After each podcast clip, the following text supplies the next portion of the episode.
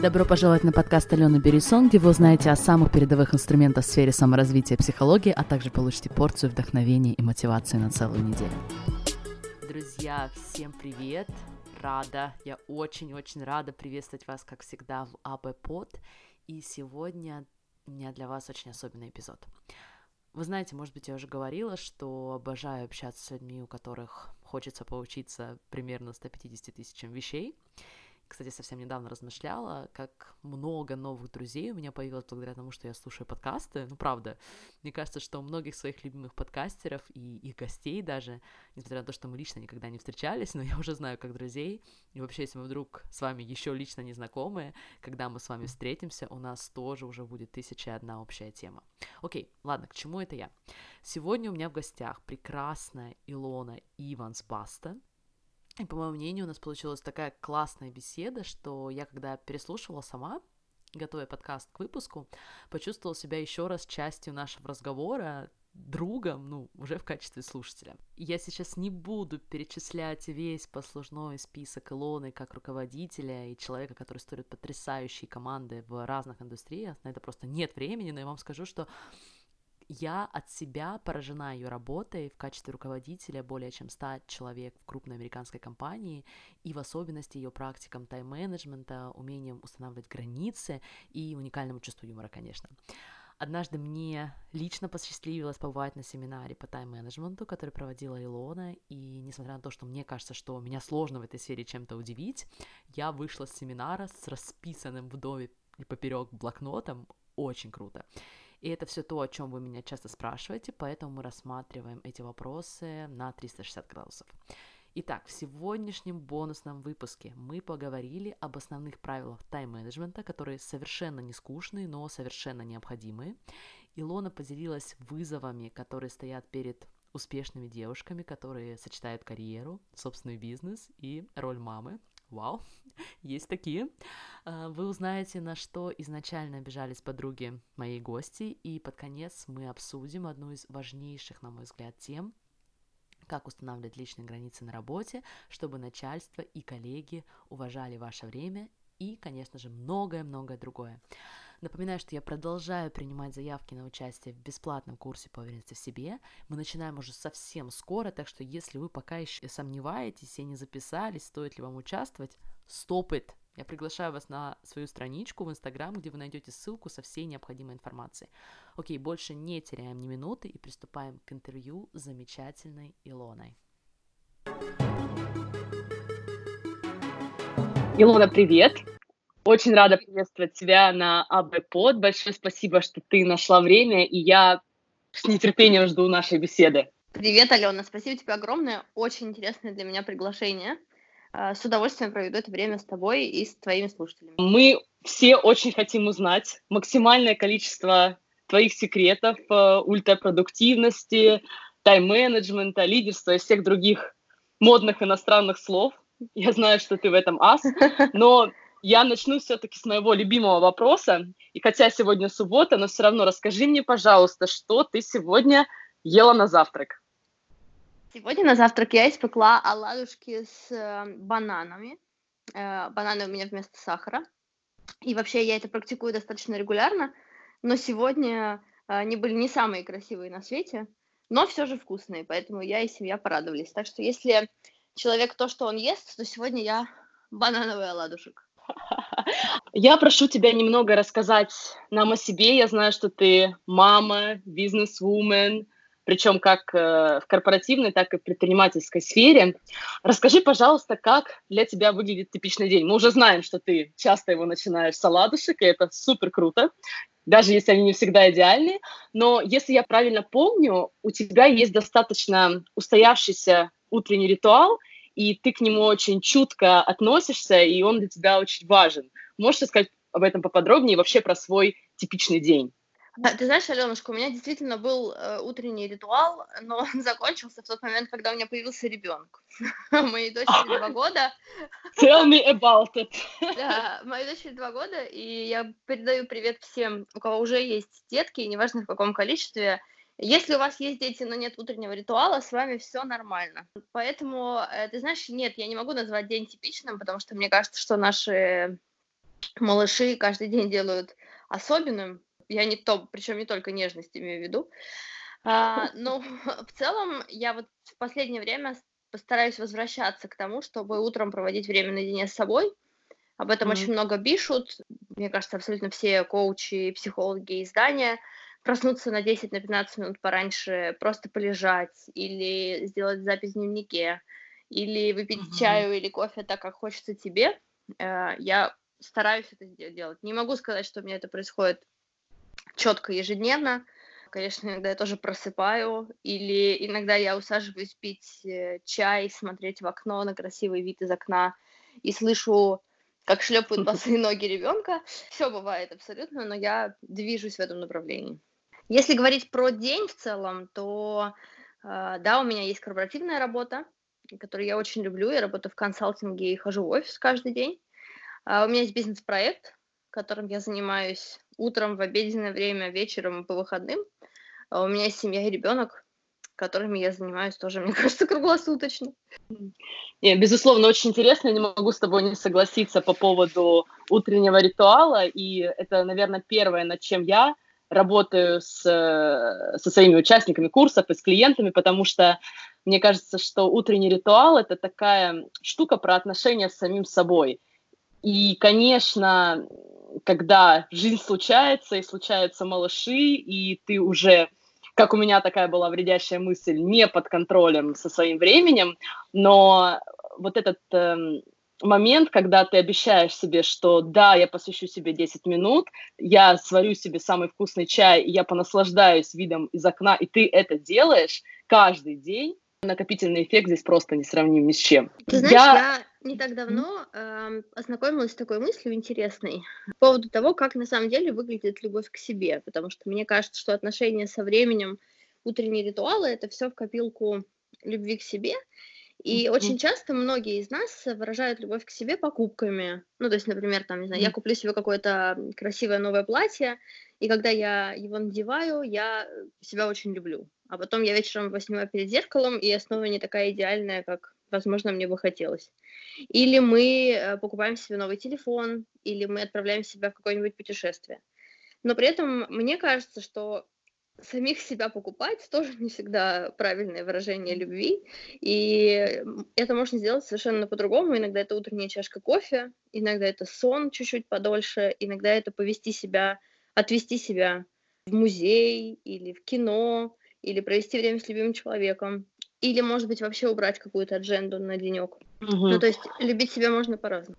Да, я с тобой не могу не согласиться, и более того, наверное, мой подкаст э, больше, чем какой-либо то ни было подкаст или информация, которую я сейчас вижу во многих источниках, посвящен именно внутреннему решению вопроса любви к себе. Потому что мы можем покупать вещи, мы можем ездить э, в разные страны, но если внутри мы себя не любим, если внутри наши мысли о себе не идеальны и не прекрасны, то куда бы мы ни ехали, мы берем с собой этот самый мозг, мы берем самого себя, которого мы любим или не любим. Поэтому здесь я с тобой сто процентов согласна, что иногда решение вопроса любви к себе намного ближе и намного проще и дешевле, чем многие привыкли думать. Это правда. Ты знаешь, Илон, э, у меня был э, эпизод подкаста про коучинговую сессию, где я была на стороне клиента, и совершенно неожиданно для себя я очень много говорю про мысли, посвящаю этому курсы, подкаст, э, свою жизнь, потому что понимаю, насколько это важно, и я верю в то, что мы создаем свою жизнь из головы в первую очередь. Но так случилось, что без стороннего наблюдателя, хотя по сути я сама должна им быть, но я все-таки не заметила мысль, которая во мне была, а она заключалась в том, что у меня нет контроля над моим временем. Опять же, потому что на мне полная ответственность за маленького ребенка, и она сегодня меняет настроение, теперь уже вообще не спит днем никогда, или наоборот просыпается каждые 10 минут во время ночи. То есть, пожалуйста, сказалось бы, внешние обстоятельства, у меня совершенно нет контроля. И мне эта коучинговая сессия супер помогла, потому что я поняла, что все на самом деле мой выбор, и, честно говоря, ухаживать за ребенком это тоже наш выбор, потому что, о, удивительно, есть родители, которые этого не делают, и мне лично вот эта мысль принесла мир, и... но многие мне написали, что им хочется узнать больше про тайм-менеджмент, поэтому не только поэтому, конечно, но я давно думала о тебе, тут прям сразу вспомнила про тебя, потому что когда-то я участвовала в твоем мастер-классе, это было супер полезно, поэтому я очень рада, что у меня есть возможность освежить все эти знания и плюс э, поделиться со всеми слушателями об под самыми крутыми практиками в сфере тайм-менеджмента. Please.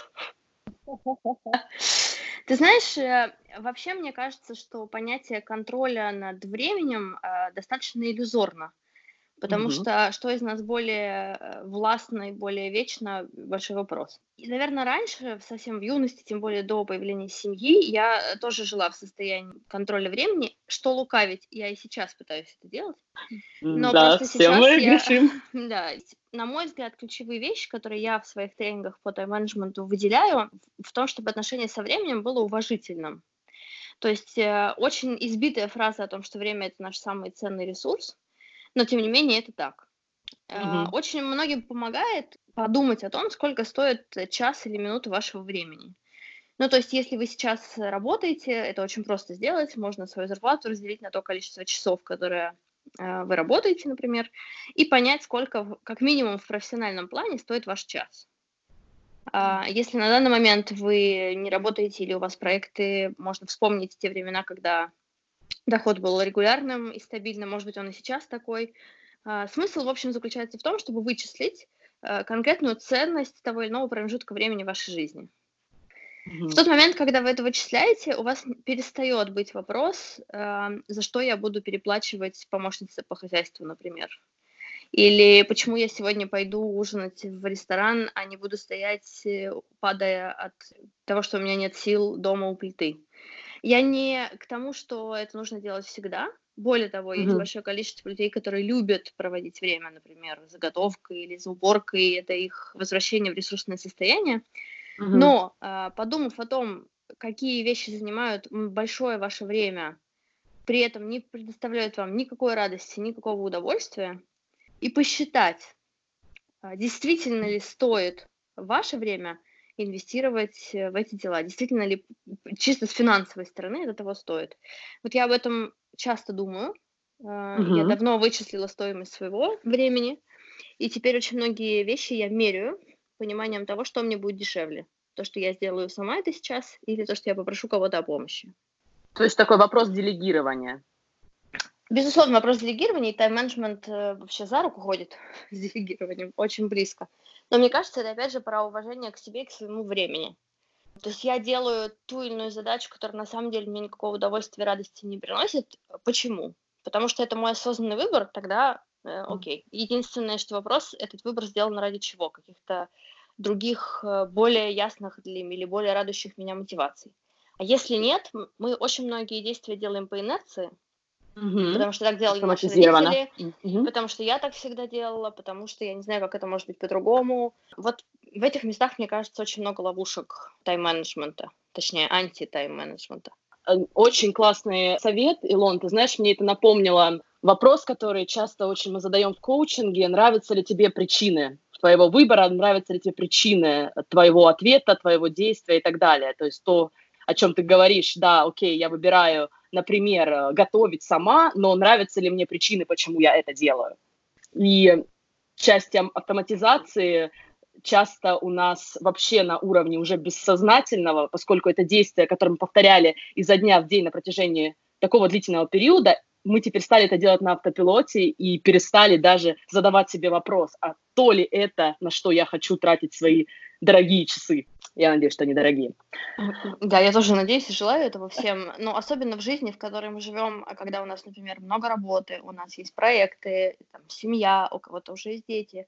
Так ценно время которое ты проводишь сам с собой э, в том, что ты любишь, mm-hmm. что то тратить это время на что-то, что ты совсем не любишь, и ты можешь попросить в этом помощи, мне кажется, странно и даже, возможно, глупо.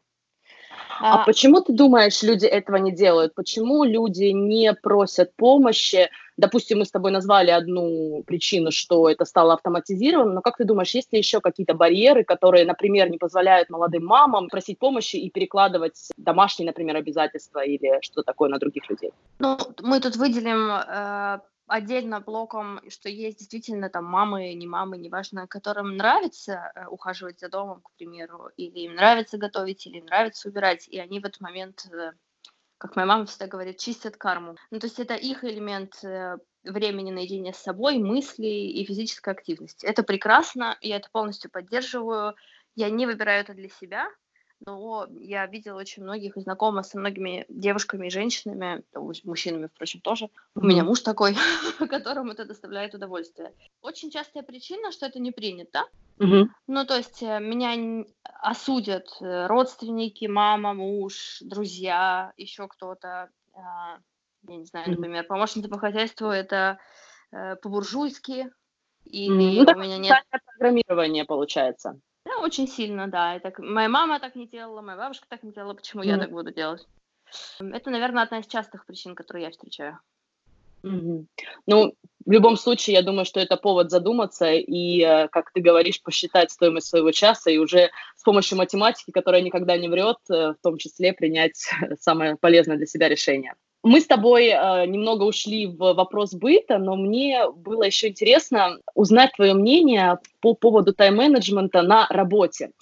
Я часто замечаю, что даже очень крутые профессионалы испытывают проблемы с тайм-менеджментом. То есть в итоге они находят себя в каком-то неподъемном круговороте дел и от этого очень страдают. Почему, по твоему мнению, многие испытывают проблемы? Я думаю, э, дело заключается в том, что многие изначально не придают большого значения времени, угу. и сами в этой ловушке оказываются по итогу.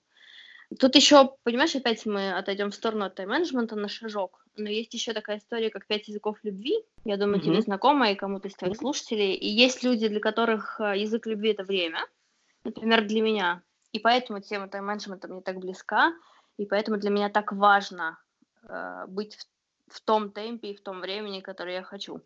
А есть огромное количество людей, у которых основной язык любви один из других четырех.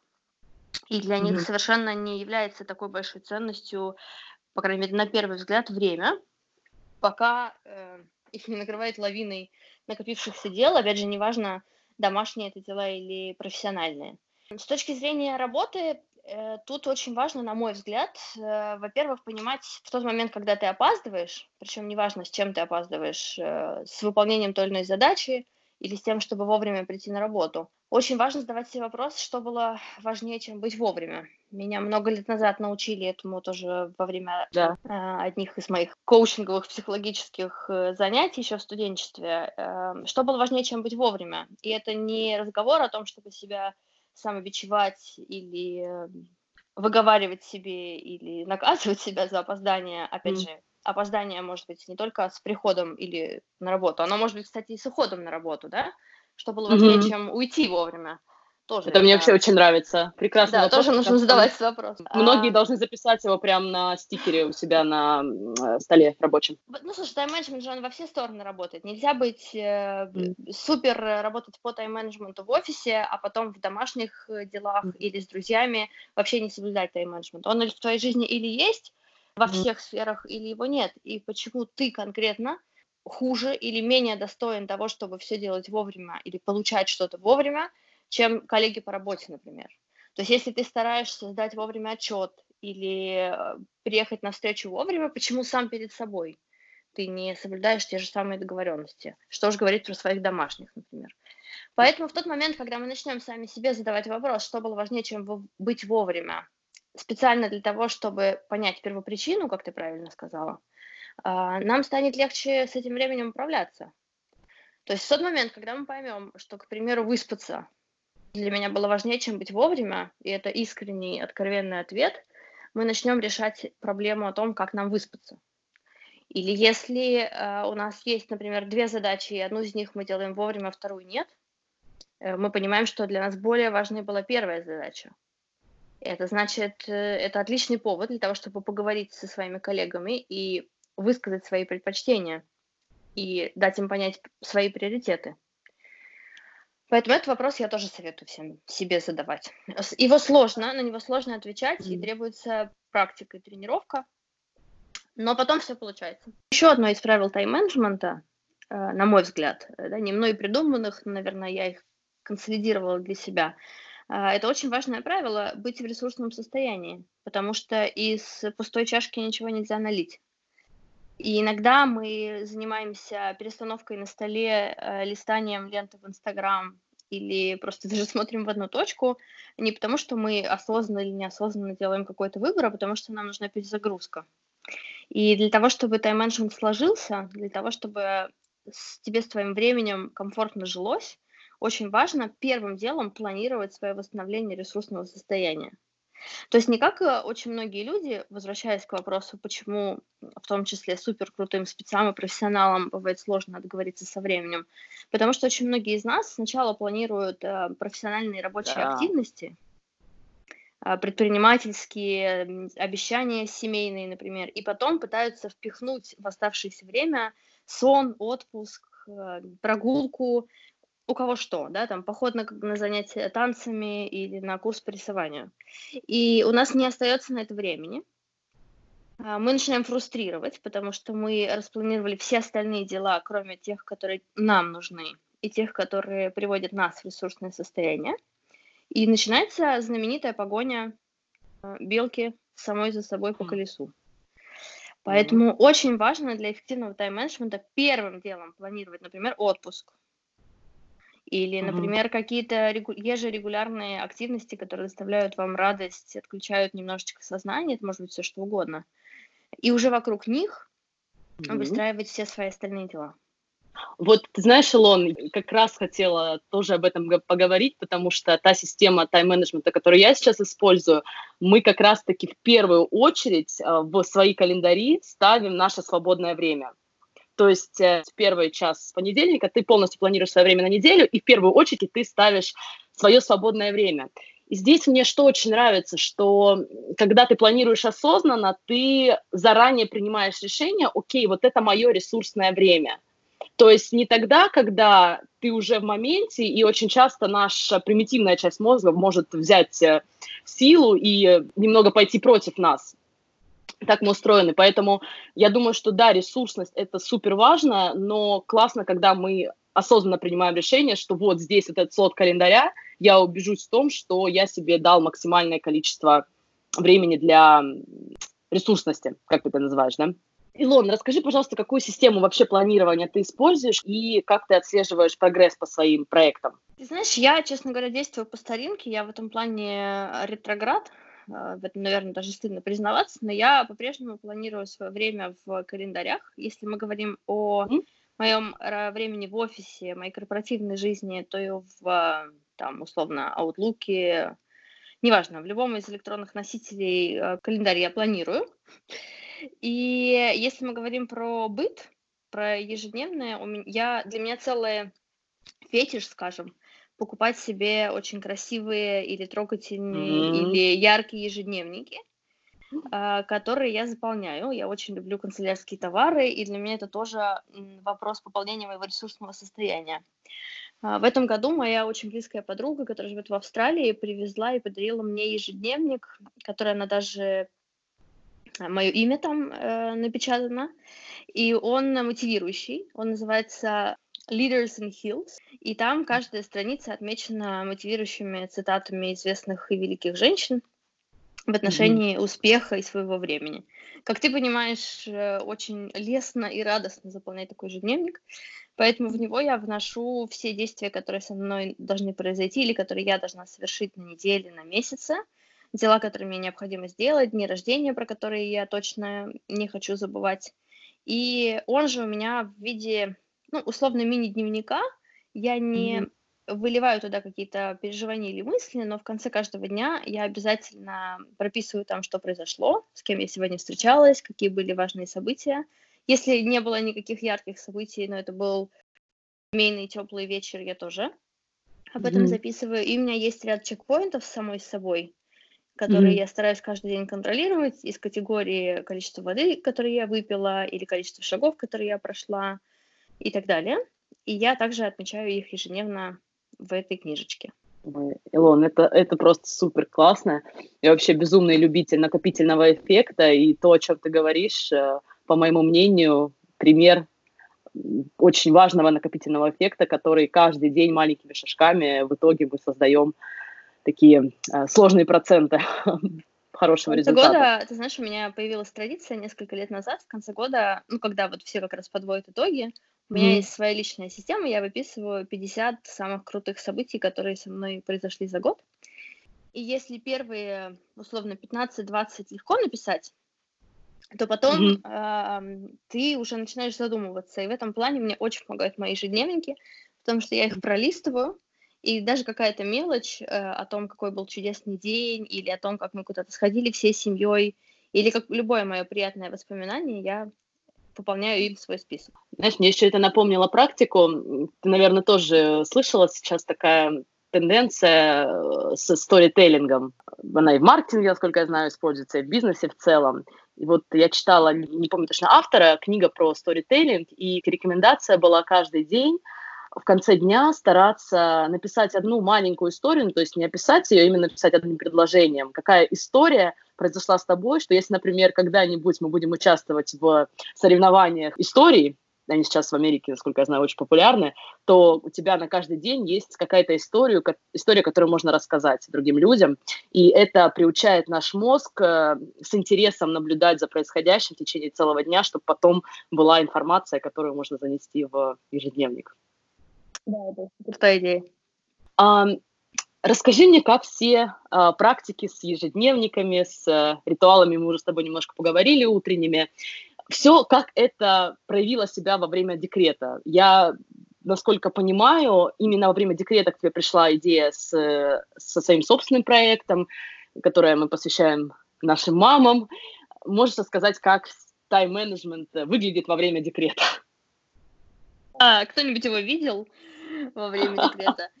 Ты знаешь, эм, ну, проект, идея проекта на самом деле родилась несколько лет назад, еще до декрета, но просто mm. во время декрета мы с моей подругой и моим партнером э, поняли, что если эта мысль нас не отпускает на протяжении нескольких лет, значит, самое время ей воплотиться в жизнь. Так появился проект «Мамы в деле», действительно для наших мам, для мам, чьи дети уже выросли, э, для того, чтобы сделать их досуг ярче, краше, радостнее и напомнить, какие они на самом деле тусовщица. А, первые несколько месяцев а, после рождения ребенка мой тайм-менеджмент выливался просто в то, что я очень старалась придерживаться режима а, в отношении mm-hmm. ребенка. Я это стараюсь делать и сейчас. Знаю, что э, каждая мама делает по-разному, и вообще это такая очень опасная тема. Для себя я выбрала, например, кормление или укладывание ребенка спать по часам.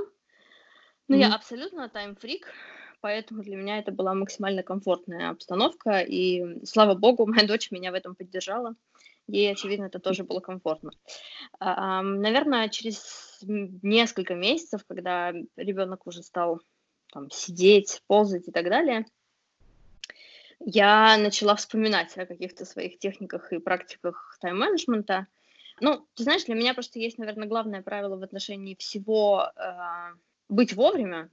Угу. В это я вкладываю, опять же, не только присутствие, но и выполнение каких-то задач.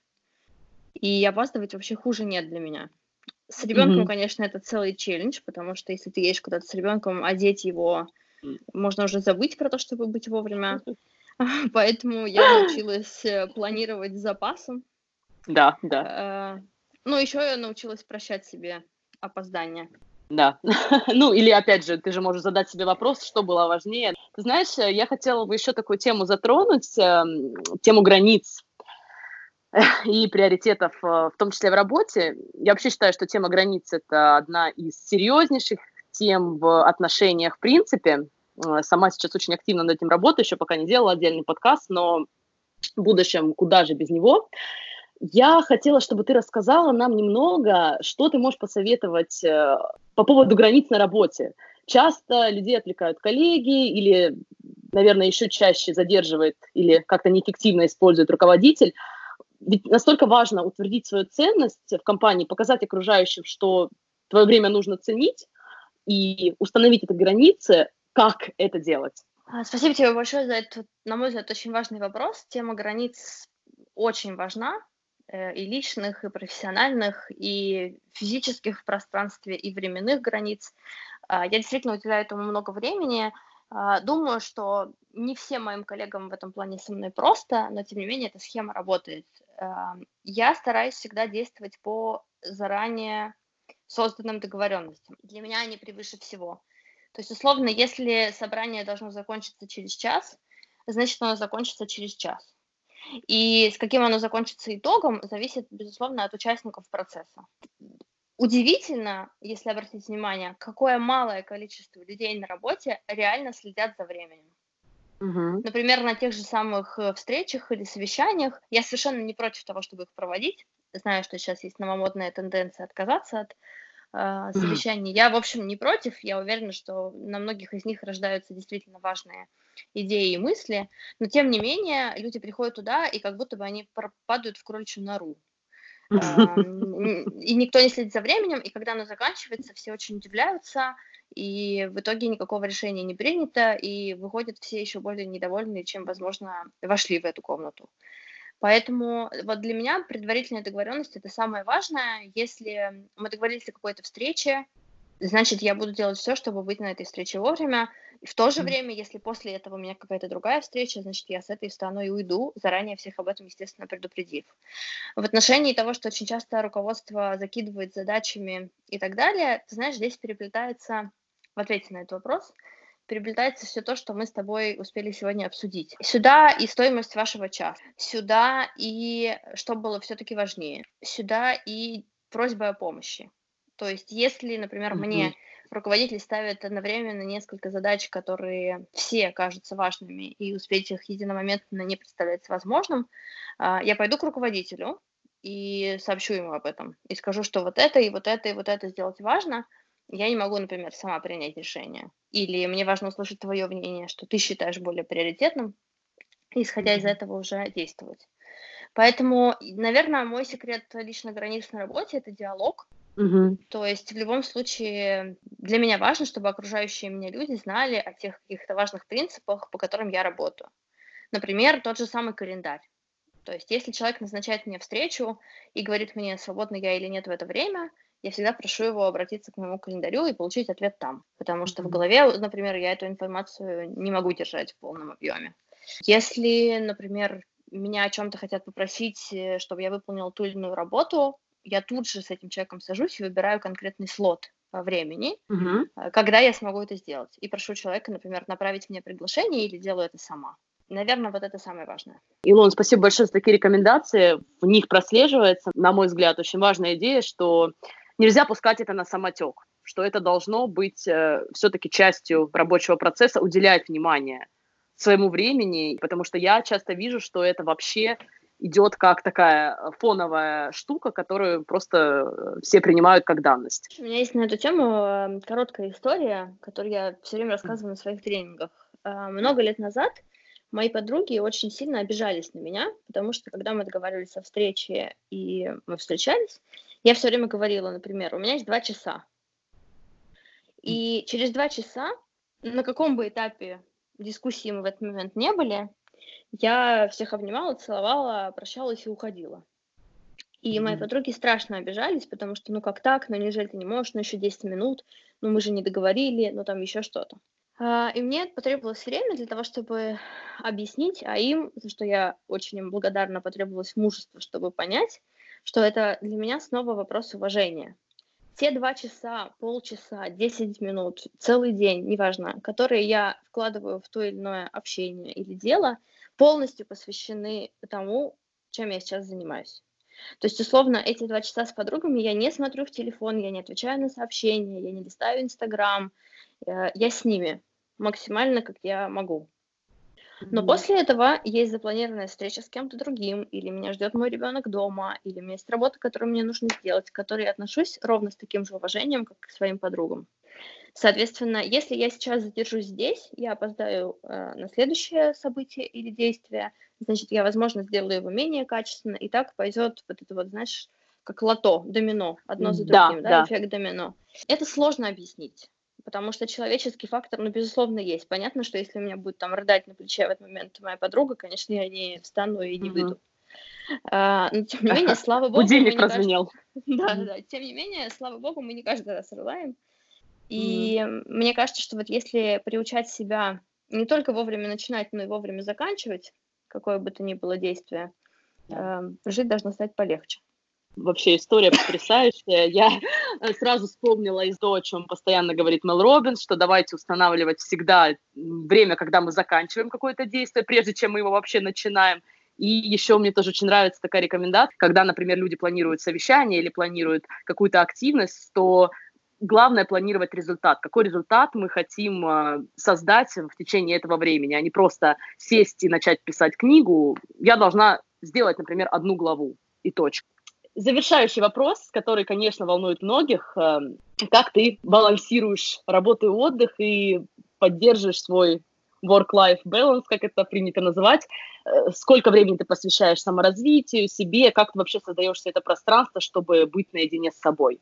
Ну, тут э, первым делом я передам большой привет и выражу благодарность моему супругу, который оказывает мне огромную поддержку э, как в поддержании быта, воспитания ребенка, так и в процессах моего развития, на которые он всегда помогает мне выделить время. Я, э, например, периодически, к сожалению, не так часто, как, возможно, мне бы там, хотелось, но периодически, тем не менее, общаюсь и с коучем, и с психологом, это очень помогает.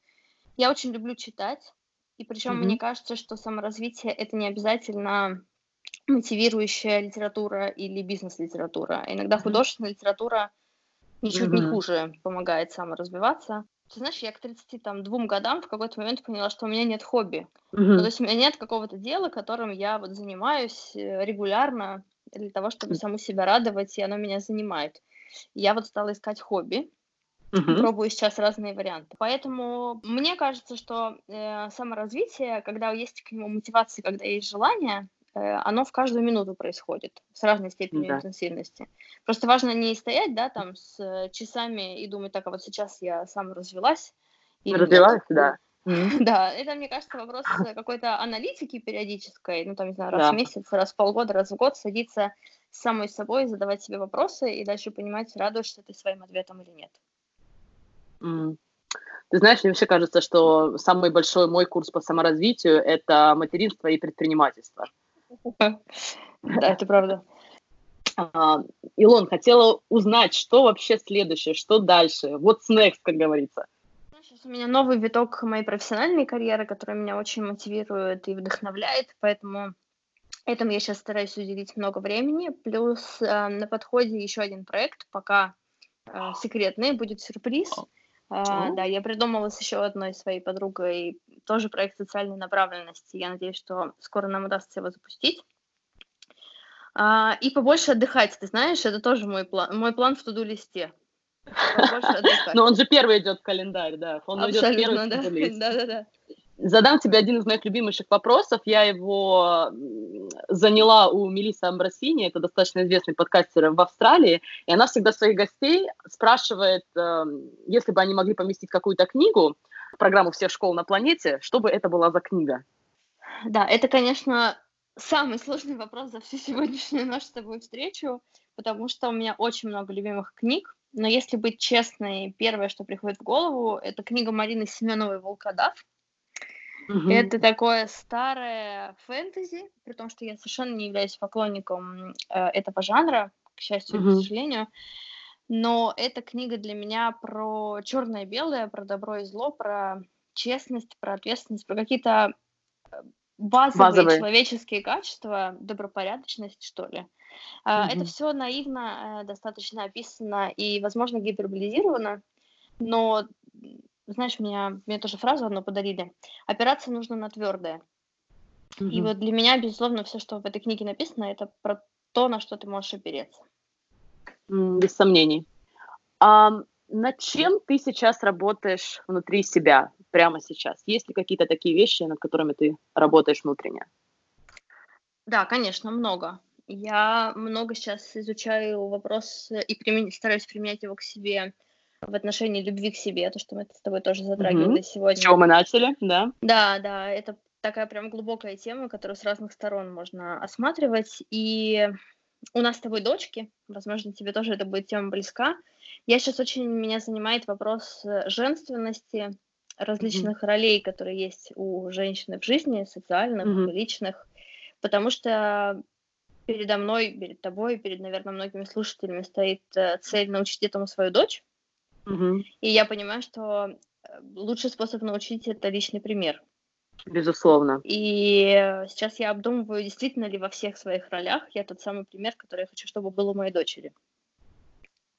Да, это еще один курс, э, наверное, один из основных курсов по саморазвитию, который мы проходим как мамы, а, будучи примерами для своих дочерей, потому что только так мы можем им передавать то, что нам кажется важным. И достаточно активно изучаю эту тему, в том числе, поскольку я изучаю психологию в Швеции, здесь, конечно, уровень э, желания понять э, женскую психологию на очень высоком уровне. Так что, да, я здесь тебя очень в этом понимаю.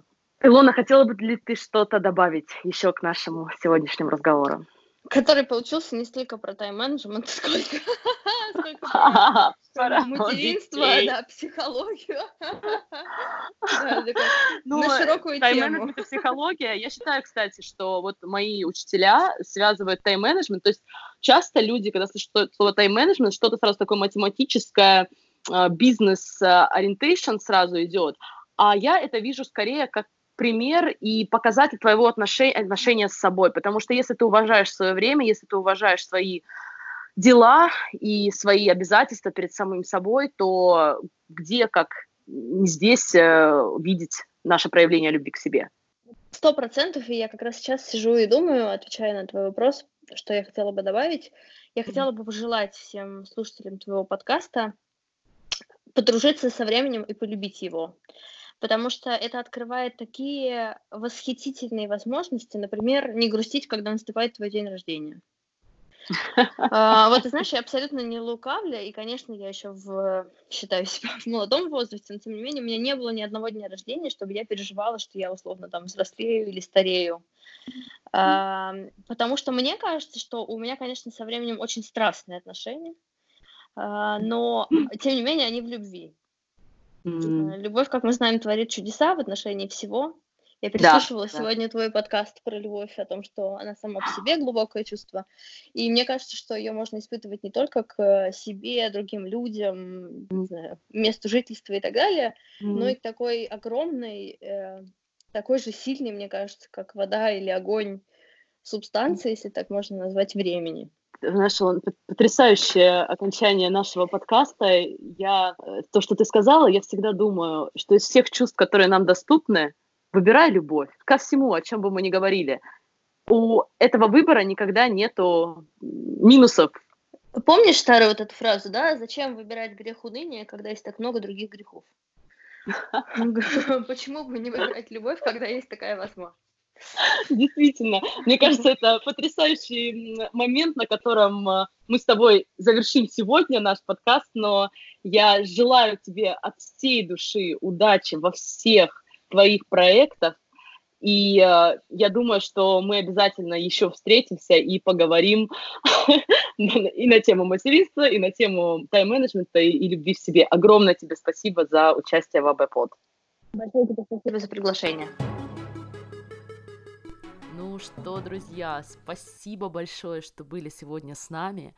Я безумно благодарна Илоне за те ценные знания, которыми она сегодня поделилась. Если вы хотите узнать больше, обязательно подписывайтесь на нас в Инстаграм. Ссылки я помещу в описании к этому эпизоду. Кстати, Илона пишет очень классно, поэтому лично советую. А в это время желаю вам прекрасного продолжения недели и до следующего четверга. Всем пока-пока.